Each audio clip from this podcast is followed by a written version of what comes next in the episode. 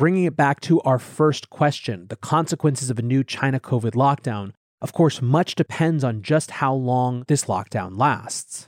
If it is short, perhaps it only adds minorly to the already intense inflationary pressures around the world. If, on the other hand, it becomes a protracted lockdown that further disrupts the global economy, the consequences could be much more serious. Welcome back to The Breakdown with me, NLW. It's a daily podcast on macro, Bitcoin, and the big picture power shifts remaking our world. The Breakdown is sponsored by Nexo.io, Arculus, and FTX, and produced and distributed by Coindesk.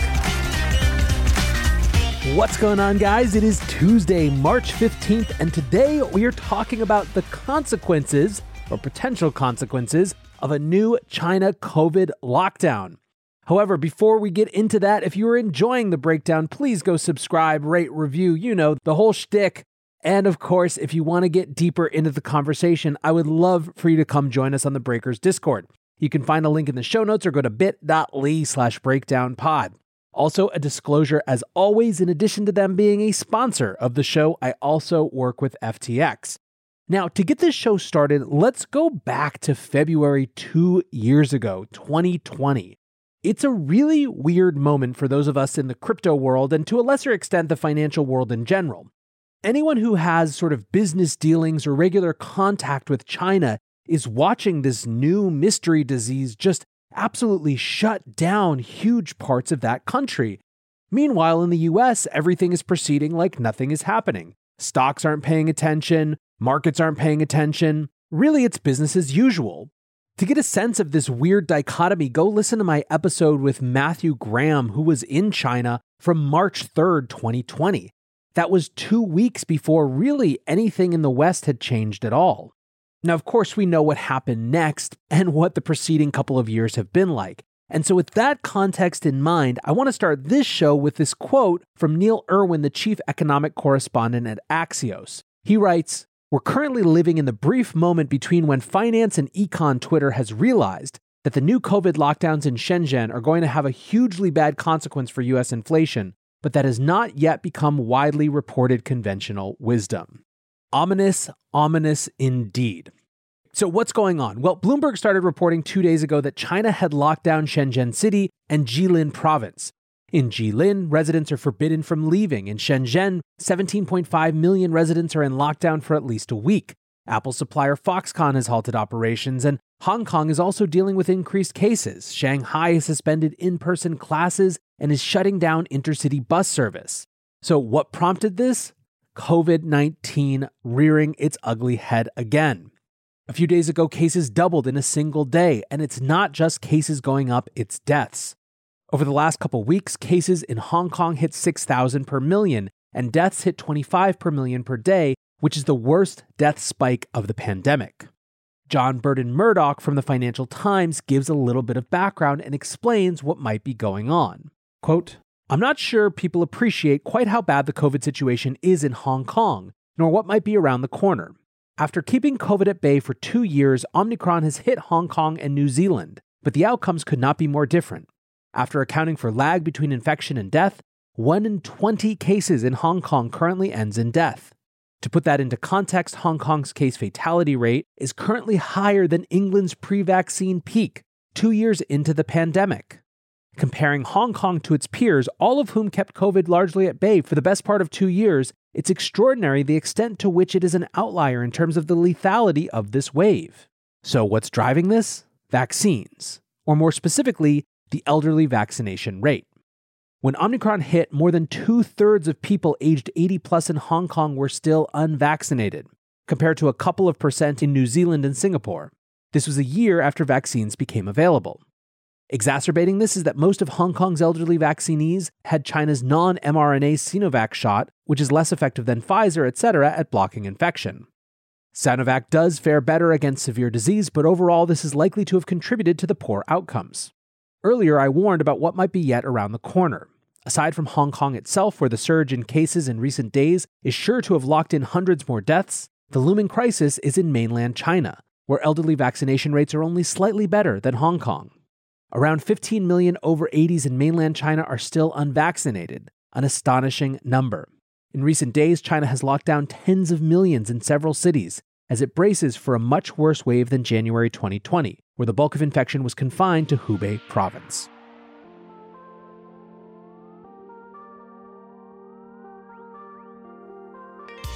Nexo is the go to platform for all things crypto. Invest in the hottest coins out there and start earning risk free interest of up to 20% APR, paid out daily. Need cash ASAP but don't want to sell? Use your crypto as collateral and receive a credit line at premium rates. Open your Nexo account by March 31st and receive up to a $100 welcome bonus. Get started today at nexo.io. That's N E X O.io. Meet Arculus, the next generation cold storage wallet. Arculus secures your crypto using three factor authentication, providing a simpler, safer, and smarter way to store, buy, swap, send, and receive crypto. Arculus is offline cold storage. Your private keys are encrypted on the Arculus keycard and are never online. Stay safe from hackers with no cords, no charging, no Bluetooth. Just crypto security made simple. Buy Arculus on Amazon today. The breakdown is sponsored by FTX US. FTX US is the safe, regulated way to buy and sell Bitcoin and other digital assets with up to 85% lower fees than competitors. There are no fixed minimum fees, no ACH transaction fees, and no withdrawal fees. One of the largest exchanges in the US, FTX US is also the only leading exchange that supports both Ethereum and Solana NFTs. When you trade NFTs on FTX, you pay no gas fees. Download the FTX app today and use referral code BREAKDOWN to support the show. Let's talk now about economic effects of these lockdowns. The market dog writes I don't need to mention Hong Kong is an important logistics center, do I? Eighth biggest port, largest air cargo airport. And what about Shenzhen? Well, go to the market dog again. Shenzhen locking down 17 million inhabitants shows once more that there's not going to be supply chain normalization soon. This could take years or decades. Shenzhen is the fourth largest port in the world. There's a high chance this will create disruptions. Shanghai has also displayed a growing number of cases and could be next in line for lockdown. Shenzhen and the entire Greater Bay Area is a very important region of industrial production. The GDP of Shenzhen is equal to a country of the size of Belgium or Sweden. The GBA is equivalent to Canada and Brazil. For example, Luxshare, who makes AirPods, has its headquarters in Shenzhen, as does Foxconn, a major supplier for iPhones. It's not really rocket science to understand that this will be impactful. The Biden administration is talking about supply chain resilience. Bad news, it won't happen. And the more dollars they will throw into this, the worse it will be. The higher the inflation in the US, the more US companies have interest in producing abroad, the more the US is reliant on offshore supply chains. There's no sign of slowing down as inflation and higher wage growth in the US will feed this self reinforcing monster. This means an additional supply shock is coming. Spencer Hakimian adds the lockdown of Shenzhen should be getting a lot more financial news coverage. So, how are China related markets handling this? Jim Bianco tweets How serious is this lockdown in China? Ask their stock market. NASDAQ Golden Dragon China Index extends drop to 13%, biggest decline ever. Jim Brusuelas, the chief economist at RSM US, says, A good there's going to be another round of supply chain disruptions morning to all. China's decision to lock down Shenzhen due to Omicron caused the Hang Seng Tech Index to fall more than 11% and the larger HSI to decline 4.97%, more kindling for the inflation fire. Indeed, as you can tell, it's not just the short term market issues that people are focused on. There is a lot of doom and gloom out there from people paying attention. Michael Gayed, the writer of the Lead Lag Report newsletter, says So, Shenzhen locking down is deflationary, right? We are all f***ed. If these dynamics hold, what's coming is going to be far worse than COVID. Evan Sutton writes Shenzhen produces 90% of the world's electronics. If the shutdown there lasts more than a few days, we'll see shortages and price spikes on everything from AC units to iPhones to OLED TVs. Maybe this is a good time to talk about the imperative of bringing manufacturing back home. Cheap stuff is nice, but if the supply chain is so brittle that a problem in a single city can paralyze the world economy and drive price jumps around the globe, maybe we should all pay a little more for a more resilient economy that's better for workers and the planet, too. So, of course, the straightforward issue here is the continued and demonstrated lack of resilience in the just in time supply chain system that we've built over the last two decades. The consequences of this came calling first during COVID and in multiple ways. At the beginning, remember, there was no PPE available, no masks that you could order because they were all produced in China. We didn't have that capacity in the US anymore. But next, it came as we tried to unwind lockdowns and get supply chains back to normal. Remember, the Fed weren't just insane liars when they were talking about transitory inflation. They were viewing it as transitory because they believed that it was caused by one, pent up consumer demand. In other words, people who had been locked down wanting to go out and buy the things that they hadn't bought for the last six months, a form of demand that they assumed would be temporary. And two, they believed that supply chains would resolve themselves, would get back to normal, factories would come back online, and everything would go back to the way that it was. They didn't anticipate, first, major dropouts in the workforce, which would cause wage price pressure, and two, just how hard it was going to be to get supply chains back to normal. The problem now, of course, is that things haven't resolved. Supply chains remain disrupted and clogged, workforce participation remains low, creating inflationary pressure on wages. And now we've got this conflict in Ukraine that is politically blocking access to one of the world's biggest exporters of a lot of the raw materials that drive the global economy. In other words, this is a much dicier situation for further supply chain disruptions to come into than the first one. There is, of course, more geopolitical backdrop as well, which is the continued question of how China is going to play this new hand they've been dealt by Putin and Russia. I discussed this extensively in the Bretton Woods 3 episode on Friday. My point in that show was that I didn't believe a priori that China was just going to jump into bed with Russia. To do so would have serious implications for their relationship with the rest of the world. However, this doesn't mean that they wouldn't ultimately decide that it was to their benefit to take advantage of this moment. And the situation has gotten even more complex since then.